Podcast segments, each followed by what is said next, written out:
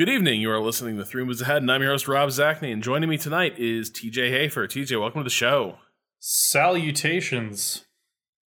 Uh, so today, I think we are gathering in the in the court of the Lord to discuss to discuss uh, our plots and our machinations to conquer Europe or other parts of the world as well in Crusader mm-hmm. Kings three. Uh, T J.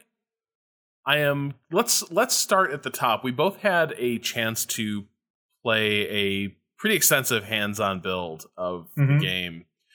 Uh, I think the first thing that I would ask you is what was left to be done with Crusader Kings, right? Because like when when they announced this, this was one of the first questions asked in I think all the sessions they did showing the game. Mm-hmm. Uh, I think it was something they've had to be on defense about since since the jump, which is that Crusader Kings two became a really big game. Uh, right, there is a ton of content in that thing at this point. I think you memorably described it as professionally modded at this yes. stage of its life, which which it very much is. Uh, so. But that also implies, like, the thing that people do not like is losing content when they go to a sequel, and often that's necessarily part of the bargain. Uh, right. What what was the mission briefing for Crusader Kings three in your eyes as a fan of Crusader Kings two?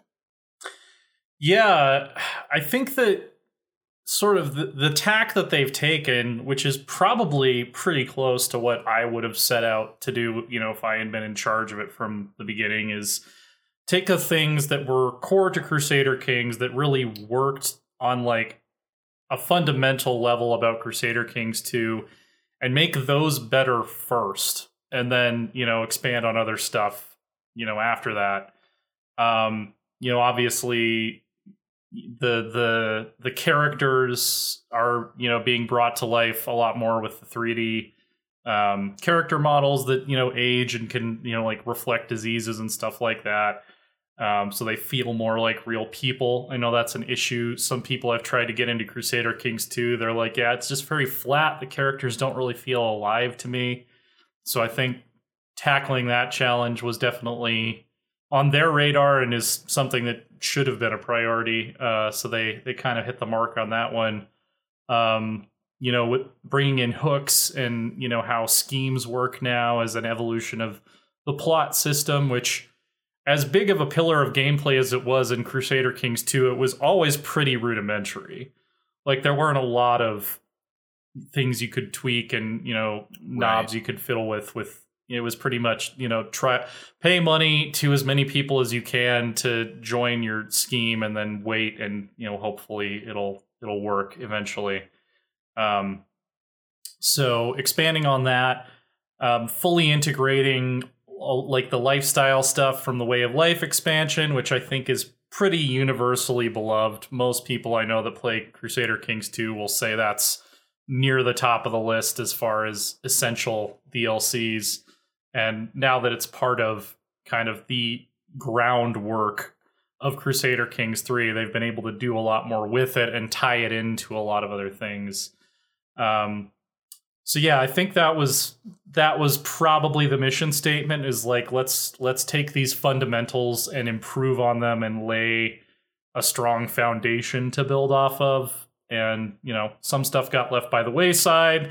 There's a lot of people that are irritated that, you know, oh, there's no Byzantine imperial government at launch. And it's like, well, they've said they didn't want to port over the half-assed imperial mechanics from C K two and that they're going to do it right later. So uh, I'm I'm not really as concerned about that, I think, as uh, right. as some people are.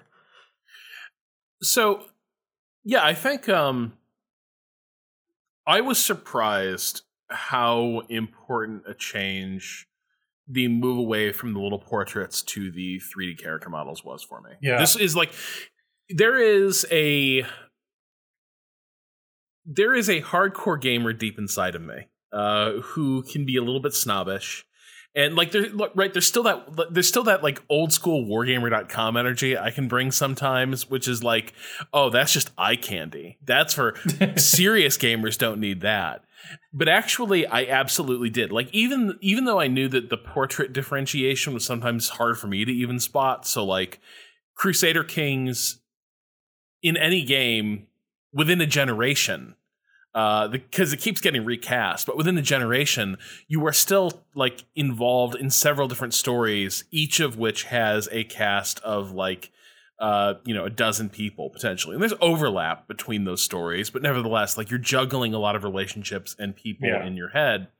Uh, and I knew that that was like, I knew one of my big stumbling blocks with that game was it felt like every time I was trying to do anything, it was like I had to do an hour of research to figure out what I'd been doing in the last session, right? Like who, like, was it, you know, yeah. these two really identical portraits. Uh, which one of these guys was the guy that I was trying to kill? And which one of these was the guy I was trying to convince me to let me marry his daughter? Really important distinction, but visually that stuff could get lost. I was really impressed at the degree to which the shift to the three D character models in, in C K three really let me tell at a glance, like, oh yeah, this one, this is the dude. Oh, I hate this guy.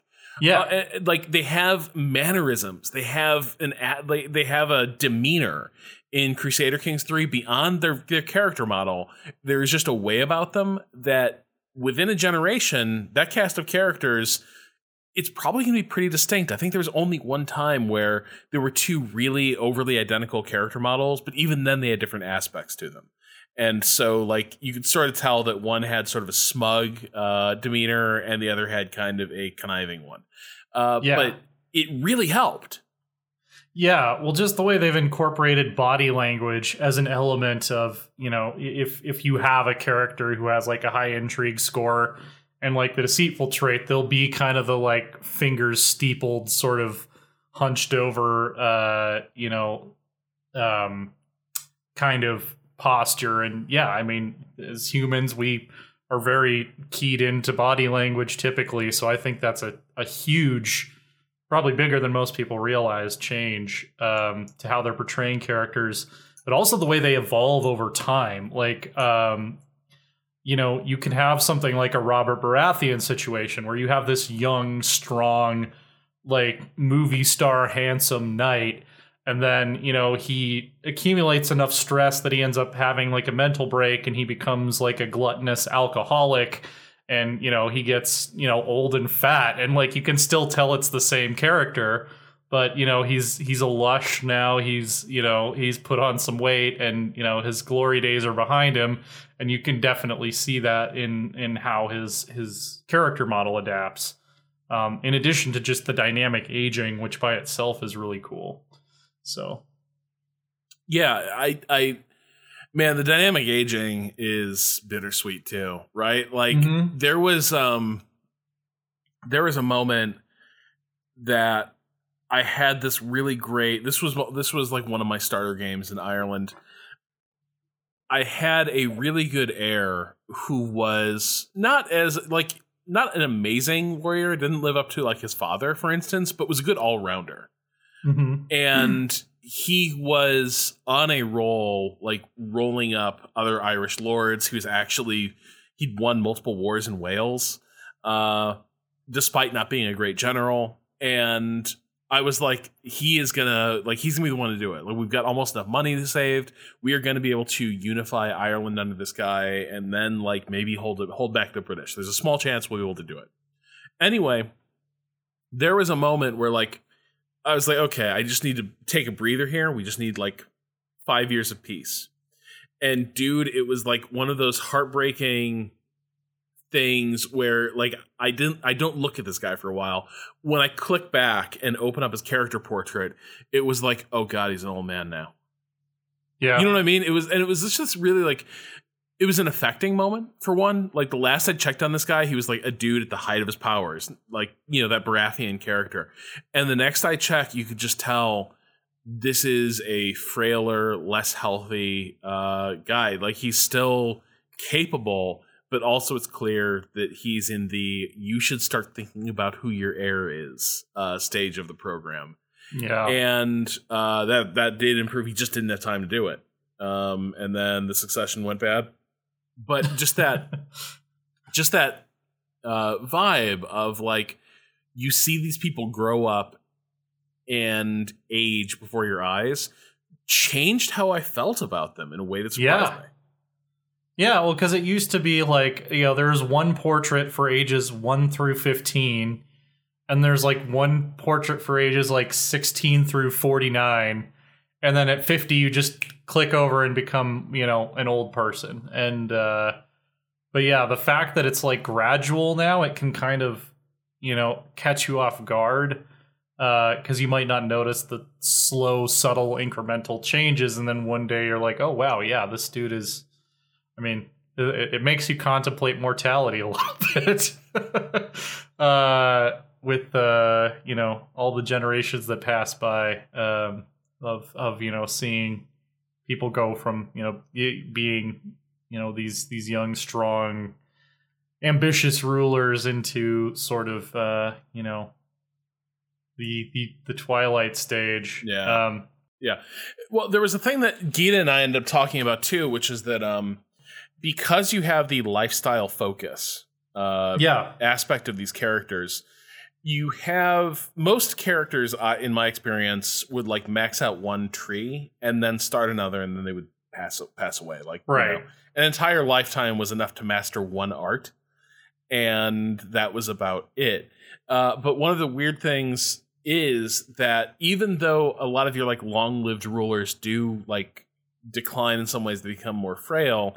Uh, this, some of them will continue to gain competence pretty, pretty clearly, like throughout their lives. And so you also have the uh, effect of you will have an aged, like almost King Lear figure, but even though they're kind of a, a, a live grenade, right? Because at any moment they can just kick the bucket.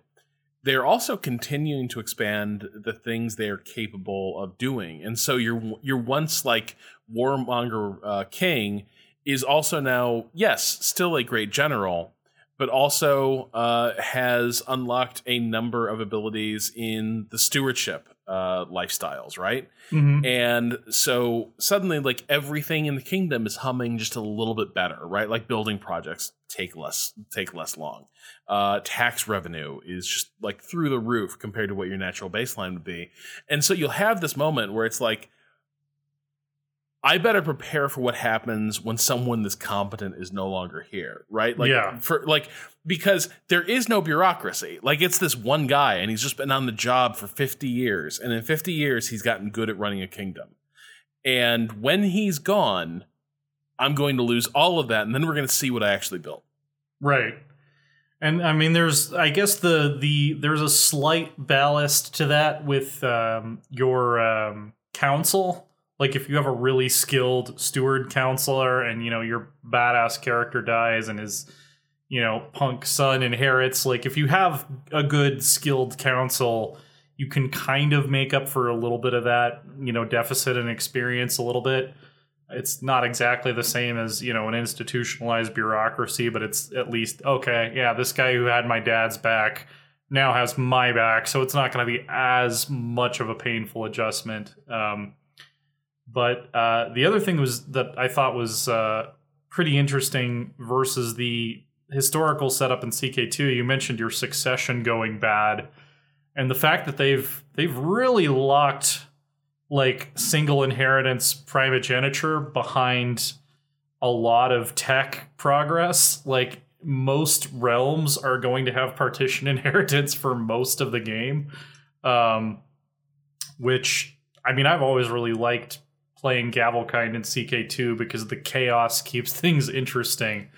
Um, but the fact that that's kind of the default now, like it, that in the early game, it doesn't really matter who you are. You're going to be fighting your brothers every time a ruler dies. Um, I think that that's, oh yeah, you know, I think that's kind of a positive thing. It sort of front loads the difficulty a little bit, because once you get to a point where you do have single heir inheritance, it's going to feel a lot less uh, unstable. But I always thought one of the the more fun aspects of playing the earlier start dates in C K two was feeling like it's sort of this wild, uh, oh. woolly, you know. The earlier start dates fucking rule. Like, oh my God, they're so good.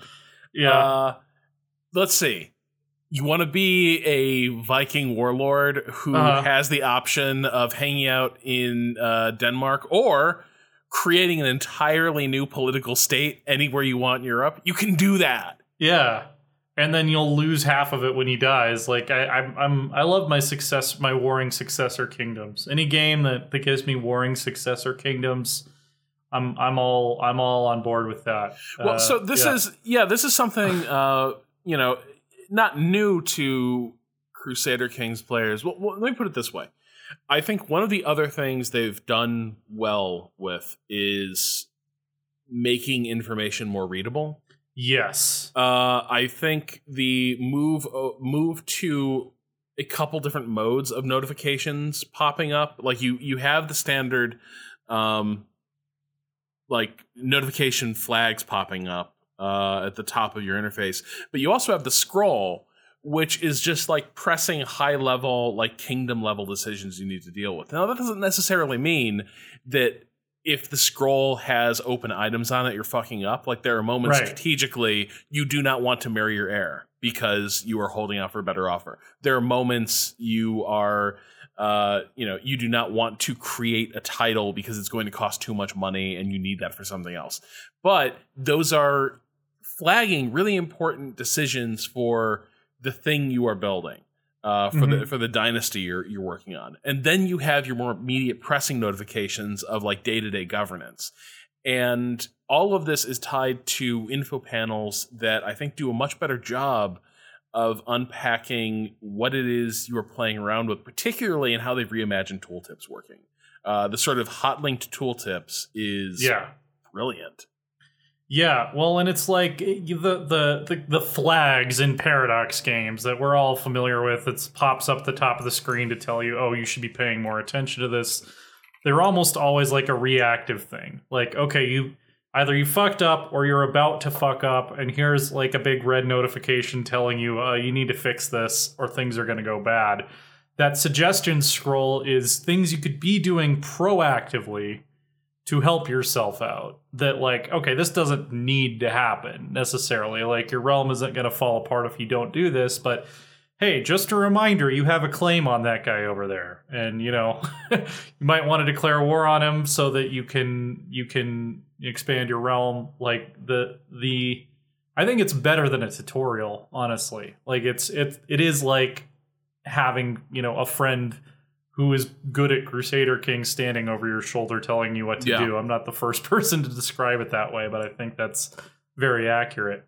Um, and yeah, I think strategy games in general could kind of learn from that in terms of giving you advice on what you could be doing proactively instead of just letting you know when something needs to be reacted to. Yeah, I think, um, and I think that's going to be crucial because Crusader Kings only became more unwieldy as time went on. Like, yeah. you know, I have this problem with every Paradox game where you sit out a couple expansions and you come back and it's just a different game. Like, yeah. you just, the things you knew about it no longer apply or lead you in the wrong direction. Yeah. Um, none of us, still none of us know how boats work in Hearts of Iron four at this point. Yeah, exactly. Like all yeah. of us are basically like terrified to send fleets out because we're uh-huh. like, I think this is wrong. um, we got spies doing spy shit, presumably, but like, yeah, is, uh-huh. it, is it accomplishing anything? I don't know. I'm pressing buttons and sending yeah. spies around. I've uh, got a spy network at eighty-six percent. I'm hoping that that's helping my troops somehow. Yeah. yeah. Uh, And I think that can, and I think one of the ways that becomes really overwhelming is because, like, yes, while tooltips will explain a lot of base level concepts of the game, uh, it doesn't. This is kind of like the best of both worlds between like tooltips and the Civilopedia, right? It's like related subjects come up as you hover over an element that you do not understand, and you can sort of tease it apart. I hope that grows with the game, right? Like, mm-hmm. I hope they sort of rewrite and reconsider these things as uh, the nature of the game changes, but it does really lower a learning curve that was very steep in Crusader Kings. Like, I think Crusader Kings was a... It was an easy game to get into and fuck around with, mm-hmm. but also... I think that belied how tricky it could be to really figure out what was going on under the hood. Oh, yeah. And this seems to be doing that way, way better. Yeah, for sure. I mean, there were basic, basic mechanics of Crusader Kings two that I didn't discover until like one hundred fifty hours in. Where I was like, oh, you can do that? That's cool. I wish someone had told me that. Like, I, it, it was very possible to like get in and have fun and succeed without knowing these things. But when you learned about them, it was like, wow, that seems pretty fundamental. I think uh, maybe that should have been presented to me earlier. And, you know, one of the most interesting questions I've gotten uh, is, do you think Crusader Kings three is easier than Crusader Kings two? To which my answer was, I think it is, but that is mostly because you have better access to information. Um, there are more mechanics that behave intuitively rather than counterintuitively, and uh, there are more tools to accomplish your goals. Like, it's not like they've just tuned down the numbers to make it easier, but it's just so much easier at a baseline level to interact with and to, yeah. you know, have the information you need to make good decisions that, yeah, it does feel a little bit easier. Um, I am I am curious. You you mentioned there's, there's more tools. I, I'm curious, like, do you feel there's more um, ways to skin a cat in Crusader Kings three? Yeah, well, I mean, the plot system, or I think they're called schemes now, not plots, has adds a lot of versatility in term and, and also hooks as well. Um, in terms of, you know, if I'm a duke, one thing I couldn't really do before is, you know, I could send out my spy master to my liege's court and see, hey, say, hey, see what dirt you can dig up on this guy. And then he'll feed me hooks eventually, hopefully. Uh, which then I could use to modify my feudal contract so that I don't owe as much taxes or I don't owe as much levies. And like eventually I'm like this de facto independent archduke within, you know, the kingdom of East Francia or whatever. And I can really punch above my weight. Um, I also feel like the the tweaks they've made to marriage alliances where, for one, it's a lot easier to figure out who you can get an alliance with, what their relative power to you is, why they don't want an, a marriage alliance if for some reason they don't, and what you can do about that. And then like the just the fact that they will reliably answer your calls to arms and you don't have like a weird random, uh, I just don't feel like it, minus four. Like the kind of stuff in C K two that was just, it was very difficult to parse why certain characters behaved a certain way. I don't feel like that exists as much in Crusader Kings three, which makes it a lot easier for me to be like, all right, I have eight hundred men. I want to conquer this realm that has twelve hundred men. Uh, this guy over here has six hundred men available. And uh, yes, he will accept a marriage alliance with me, and I can expect him to honor my call to, to arms without some weird like modifier I don't even understand getting in the way of that. Um, So it's, yeah, there there's definitely a lot more options for if you want to go up against somebody bigger than you, what steps can I take to tilt that equation in my favor? There's way more ways you can do that, and it's way more clear um, the steps that are required along the way.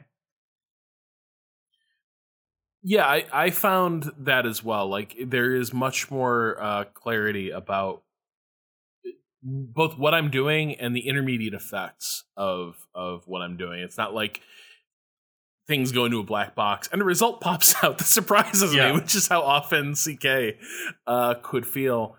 Um, I also just, I don't know if I'm just noticing it more because it's been a while since I seriously pay, played Crusader Kings. Uh, but I found myself really enjoying governance and warfare a lot more. Um And I think part of I was surprised at how different uh, different culture groups felt in terms of what it was like to govern them and take them to war. Like the difference between, uh, you know, a Saxon levy and a Viking army are really huge, right? Like it's just a completely different feel as far as how this society is put together, right? Like your your Viking generals have like personal like Huscarl guards based on their notoriety, it, it seems like, right? And that's just not Saxon. You know, Saxons, you're building like a little proto standing army, a little like classic feudal army.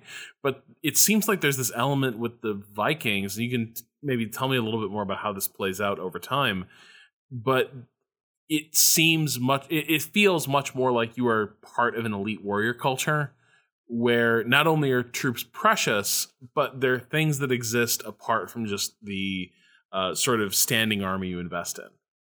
Yeah, I mean, I think that's, to a large degree, it's an exp- uh, an extension of some of the best parts of the pagan mechanics from Crusader Kings two, where, you know, instead of gold in for upkeep, you're actually paying in prestige. So, you know, if you're if you're hot shit, if you're a well-known Viking warlord, you know, you can maintain a standing army without having to really pay for a standing army, um, which I think is really cool.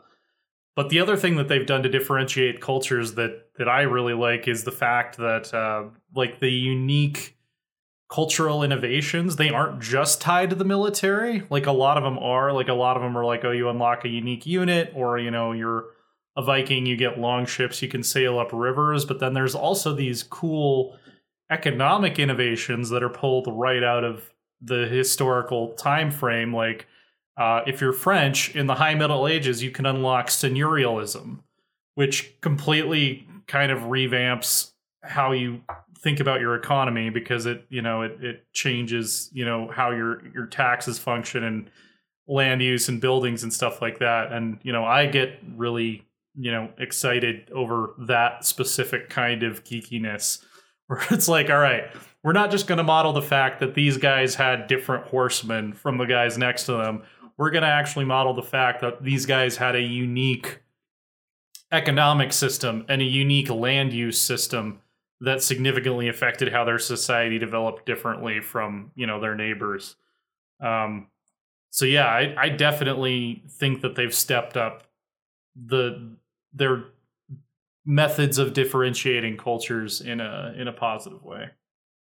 Yeah, I am really excited to like just hop around the globe in this game, right? Yeah. Like, uh, just see what the vibe is when, you know, uh, in North Africa versus Spain versus, uh, you know, Ireland. It's it's really cool, the, the different vibe of these spaces, and the way that, uh, you know, now sort of being put together as a co- cohesive whole, not something that, that was put together expansion by expansion, right? Where it's like, oh, we unlocked this culture tree and, and this new time period here. To have mm-hmm. it sort of there from the jump, I'm very eager to see how that all comes together uh, in in the final game. Um, this is a small thing, but I didn't want to forget about it. I loved the music. The music like, is amazing.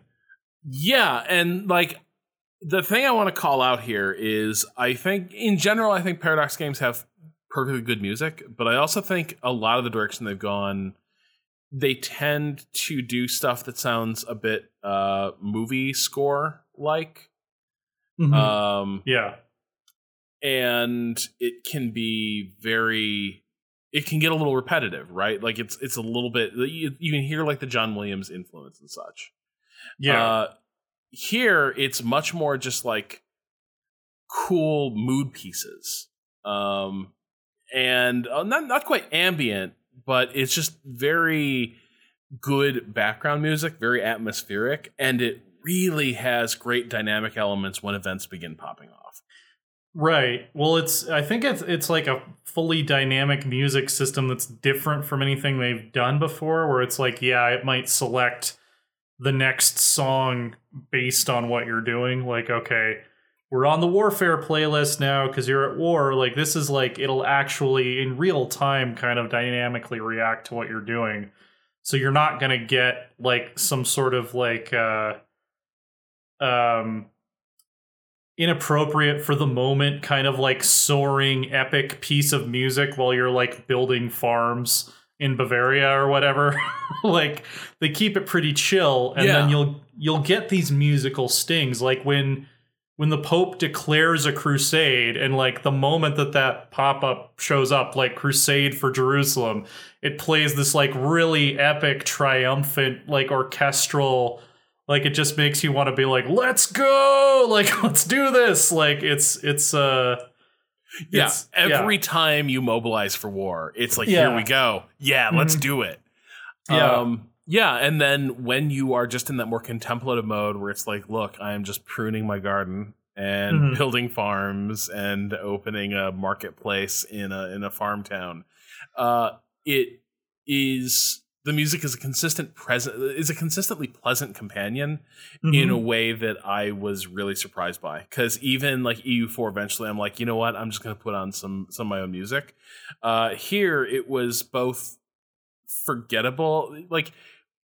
I keep talking around ambient because I think ambient now has certain aesthetics associated with it. This game doesn't necessarily fit, but in terms of the intellectual idea behind ambient music, it's very much doing that, right? It is just creating a sense to accompany an intellectual space you're in. Uh, and I think this is probably, one, I think that's the right direction for strategy game soundtracks, because these are games you spend ungodly amounts of time in.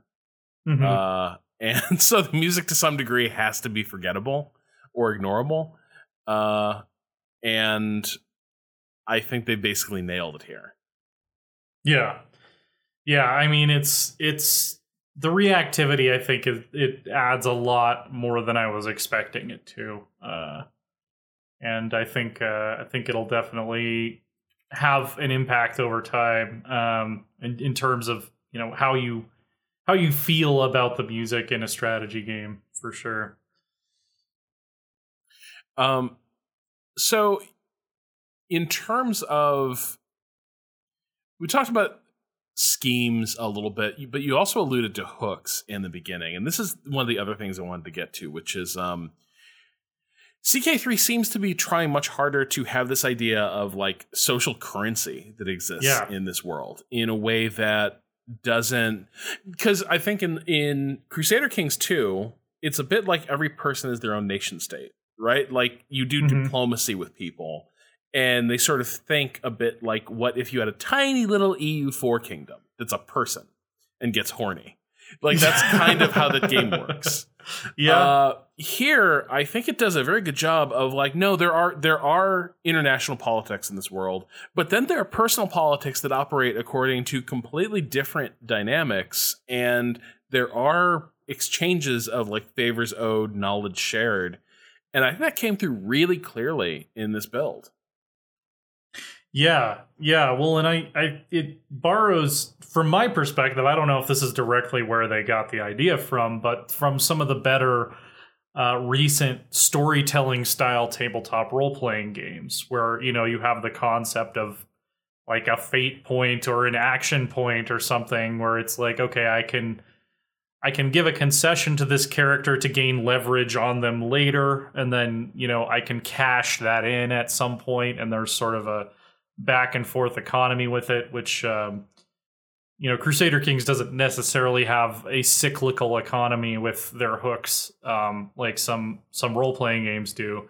Uh, but the idea that that you're you're sort of modeling soft power as a currency within the game, that you're you're coming out and saying, yeah, like l- leverage matters. Like leverage is something that, you know, characters, nobles or courtiers in this era cared about a lot, and we're going to integrate that in some sort of a, a hard and fast way into the gameplay. I think it's one of my favorite um, new additions out of everything that they've changed, and uh, like how much more fun it is to play as a vassal when you can, like I said earlier, yeah. get hooks on your liege to Uh, you know, expand your personal power within this larger realm. Like, I al- almost think like it'd be more fun to just play like a really powerful duke with like a, a puppet king to sort of shield you from the uh, the arrows that might be coming your way if you were on the throne. Uh,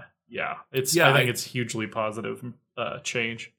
And I liked that it sort of follows the rule of the good role playing session, right? Which is that things happen, but that's not the end of it, right? Like the resolution of one thing helps set up the action of the next. Yeah. And for instance, one of the things that is really effective here is this notion that schemes leave residue, right? Like to put mm-hmm. one scheme out in the world, chances are you're going to spawn multiple interactions with other people that will then sort of echo throughout your character's life. And the knock-on effects from that might extend beyond. Uh, but, you know, you enter these interesting zones where it's like, because I arranged this murder plot against somebody, which went off without a hitch, but one person knows one person knows that I did it. Yeah. And now they have a strong hook on me. And when they come like to, you know, call it in, basically, uh, it seems like you, correct me if I'm wrong, because I, I, I might have just missed the part of the interface for this. Like I had a I had a vassal basically come in and demand that I significantly reduce uh, the taxes I put on them. Uh, basically, it was going to move to a I'm paying them uh, to be my vassal uh, to, model, right? Like, and, and that was that was painful because they were one of the real breadbasket like leading vassals of yeah. my realm, and suddenly they were like, uh, "How about you cut taxes?" And they had a strong hook because they were in on a kill that I had sort of engineered.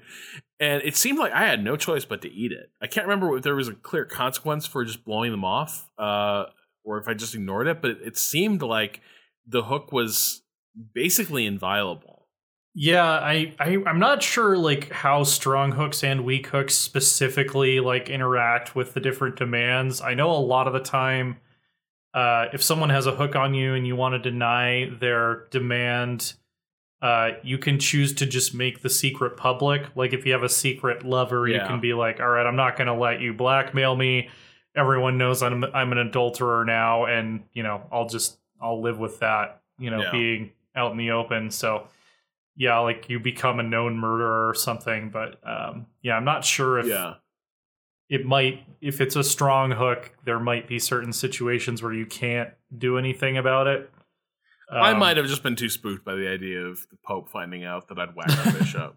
yeah. Um, that was, I was like, mm, that seems bad because I need that guy to give me money at some point. Right. Uh, but that also, like, speaks to one of the other really interesting aspects of uh, how, you know, vassal management works in C K three is that you can have a huge kingdom, but if you constantly are having liberty factions, if you constantly are accepting demands to like require less levies of people, like you can have a really big kingdom that like on paper looks great, but are actually very weak. And like the Duke next door who has a bunch of loyal vassals who have, you know, they're giving him full levies and have, you know, he has their full support, uh, is can actually come out ahead. Like in yeah. Crusader Kings two, I feel like being the Duke of Provence and going to war with the King of France was pretty much always suicide, unless you had like really strong allies. But in Crusader Kings three, that doesn't necessarily have to be the case. Like you're size matters to some degree, but also how much of a handle you have on your vassals matters a lot as well.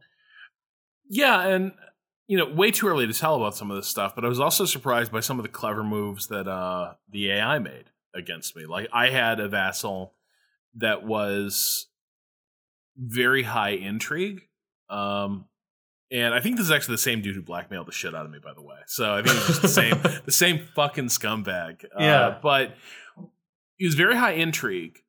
Uh, and one of the things he did to completely get out of control, as far as vassals go, was that, you know, as overlord, you can create your own claims on territories, but so can so can your vassals.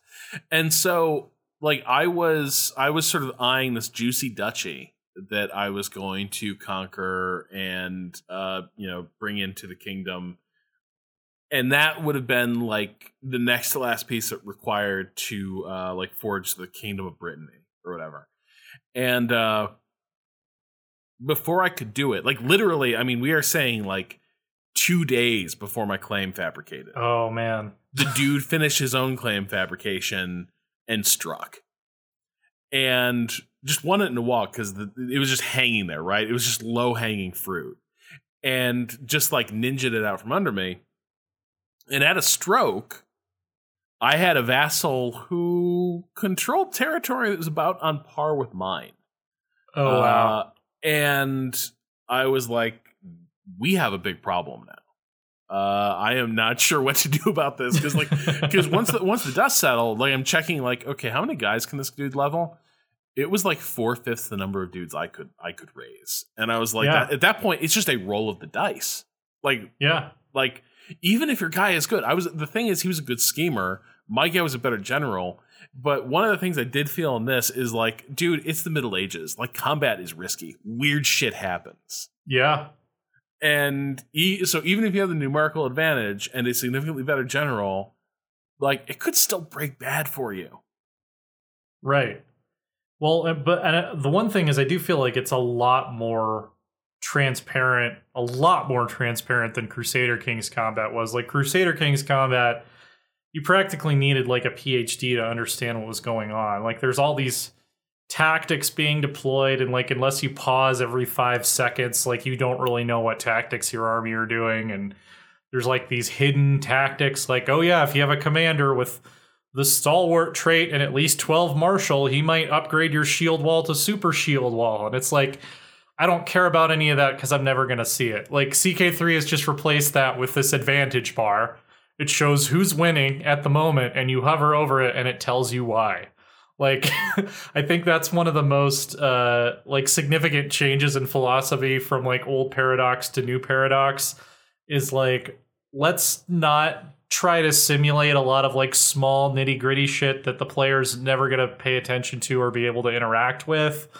Let's figure out a way to bring that up to a level where like I can actually look at this bar, I can hover my mouse over this bar, and I can figure out, okay, this is why we won or this is why we lost. And here's what we could do better next time. And I don't even need to pull up a wiki page to do that. Yeah. Yeah. Like Crusader Kings two, I definitely was like, my stack big. I hope this yeah. good.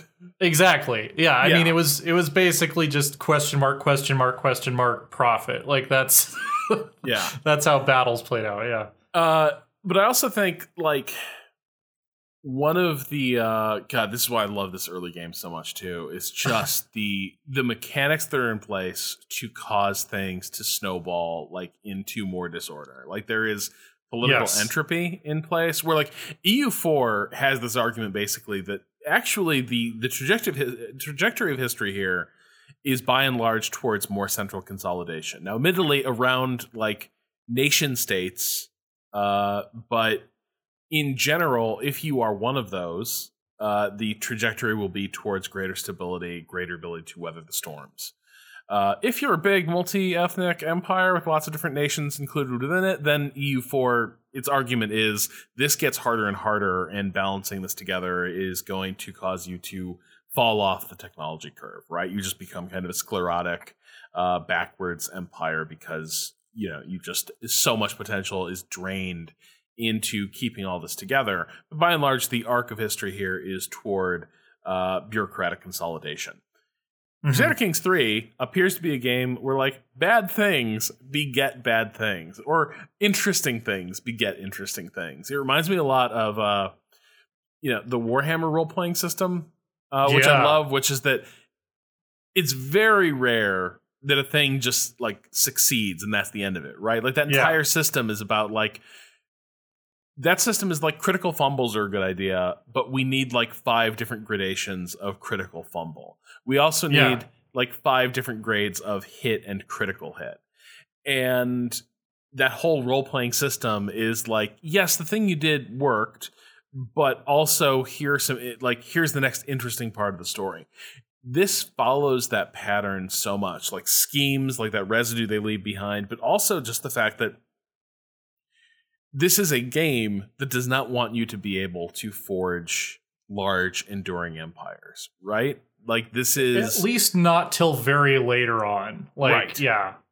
Like, once and you get it, to the, the late Middle Ages and you can unlock, you know, some non-partition succession laws, finally, then it's like, okay, this is what the late game about is about now, is actually building a medieval proto-state. But early on, that's not what you're doing really at all. Yeah. Right. And like, you know, the the tension you have between like, do I just keep dumping resources into my central holdings? Because I know those are going to be with me, uh, yeah. you know, and my heir. And so I can create like kind of this really narrow, high development territory that will punch way above its weight, but also will still be will be a tiny little ship uh, on the sea of, of statecraft in Europe in this period. Or do I invest in expanding this thing, becoming a political force, but my holdover, it's going to be very weak, and every single generational succession is going to have a lot of turmoil involved. And by the way, the solution to that might be create some overarching titles to make it easier to bind this together. But the money required to do that is yeah. going to strangle you for a generation. And then, by the way, you might be a king with no, like, you might be kind of a hollow, like the hollow crown problem, right? right? Of I'm the king. None of my vassals actually have to listen to me because they're able to invest in their central holdings. Meanwhile, I have shit for central holdings. All I have is this title that is increasingly yeah. hypothetical. Yeah, no, and that's I loved that. Like, I was playing in, in France, and the king was like the third most powerful person in France, like in terms of like economic and military power, which you didn't really see that as much in C K two. I mean, you could have factions that would band together to take on the central authority, but C K three really feels like you can have this ecosystem where it's like, yeah, this is the Kingdom of France. That guy's the king of France. Uh, I'm the Duke of of, uh, of Burgundy, and I'm way stronger than him. But, you know, I'm I'm kind of cool if he wants to, you know, collect taxes for me. That's fine. Like, he's really he's a figurehead. He has his uses, but I'm doing my own thing. Like that that play style fees, feels way more fleshed out and way more viable in in Crusader Kings three, which I, I adore that aspect of it. Because, you know, a lot of French kings were not the strongest political oh, yeah. force in France. I mean, no, what was it like? The rule, like what they did was besiege yeah. their their peers, right? That was yeah. that was what a French king did. Was like, yeah. well, time to go, time to go do a siege of Ile de France. yeah, uh huh. So, yeah, I, I like that a lot. I like I like that. that entropy that you're talking about, and then sort of the layer that they've added on top of that. So it feels like no matter what your fortunes are, you are still progressing towards something, is like the dynasty experience. Like, you're unlocking these perks for your dynasty over time, and those are yours to keep forever, no matter what, from character to character. It doesn't matter if you lost most of your lands. Uh, it doesn't matter if your amazing heir yeah. died. Like, you're still making progress towards something that can't be taken away from you short of a game over. That's a really good point. Uh, yeah. I was such a gadfly with this build that I, like, I didn't do too much with the dynasty stuff. Um, we're running a little short on time, but actually I think this is the thing. This seems like a great place to close it out, because this is one of the yeah. big, like... Uh, hallmark features of this new sequel is this idea that in addition to having these character skill trees, these lifestyle, these uh, you know, skill focuses, you also have dynasties. And I love what you said there, where like everything else in C K three is negotiable. Like, it can all be taken away. Like, the nature of Crus- Crusader Kings is this is a capricious world, and like you just keep moving through history. There's gonna be ups and downs. I love this notion that, okay, but they have given you one thing. There is one thing. One sort of progress you're going to keep. How useful did you find the type of progress they would let you keep? Yeah, I mean, even as I played a couple games that were close to one hundred years, I really only got to scratch the surface of it, uh, even from that. Um, like, I think the most I ever got up to was maybe like two or three dynasty perks. Because, yeah, it's it's a long haul. Like, they take... a lot of of uh, whatever the dynasty equivalent of prestige is called. I can't remember all the terminology off the top of my head. Um, but those those perks can get pretty powerful. Like, there's there's one in like the bloodline tree where it's like you can just make it so your all of your dynasty members are more likely to be born with positive congenital traits, which is, you know, pretty huge. Yeah. Uh, You know, especially with, you know, strong and, you know, genius, and they have like three different levels to them now. Um, So yeah, I think that that's, it's going to be something that'll make you less likely to want to like rage quit. Like if you, if you lose your kingdom on one succession and you're like reduced to like a duke or something like that, you'd be like, all right, well, at least I kept my dynasty progress. Like I might as well see where the story of this family goes, even though there's been this downturn in fortune, which I don't feel like is something any of the other Paradox games really have or encourage. Like, it's kind of like, yeah, if you lose land, you're it's it's a setback with no real silver lining to it. Um, whereas if you think about Crusader Kings two as a game about building the long-term legacy of your dynasty, it starts to sort of detach your progress from the land a little bit. Which, uh, to bring back around to what we were talking about at the very beginning, I think that kind of thing will dovetail very well into if they want to try to add like a proper imperial government where you're the head of a household and your ownership of land is not really primarily where your power comes from. So I think for me, I came away from this feeling probably the highest on the game since the E U four preview session, like in yeah. terms of this is ready to go. Like I'm re- like I'm ready. just just give me this game. Like yeah. what are you doing? What are you doing to me here? Uh, I am curious. You you put you, you had more time to poke and prod at it. Like how like did did you see some warts on this thing that you're that you're hoping get addressed before they release? Because well, for me, I was just like, this is an unequivocal unequivocal upgrade. Uh, I am ready to get back into Crusader Kings via this. Uh, but but you know the territory better. Yeah. Um, I think the way that I phrased it is that they could release this tomorrow and it would only be like the third or fourth buggiest Paradox launch.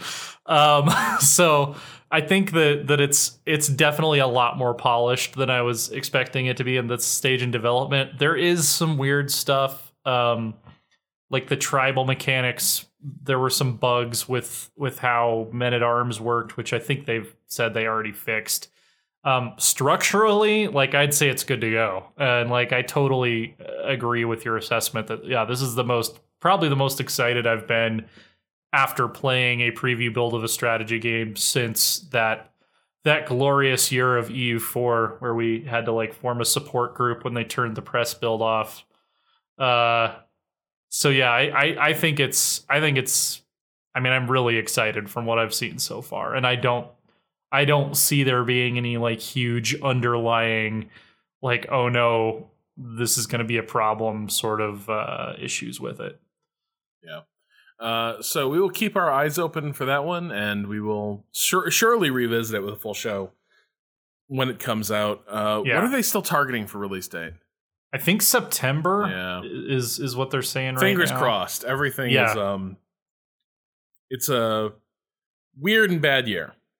It is. And there's a lot of folks who are deciding this is maybe not the moment to release their magnum opus. So, right. Right. Uh, we will see how things go. We'll hope uh, for for better times this fall, and hopefully we'll get a chance to play Crusader Kings three then. Uh, but I think that will do it for this week. We'll be back next week with more strategy discussion. Uh, this episode was produced by uh, T J, actually, who is going to crank this out yeah. uh, lickety-split. Uh, so if he fucks it up, uh, complaints yep. directed to T J.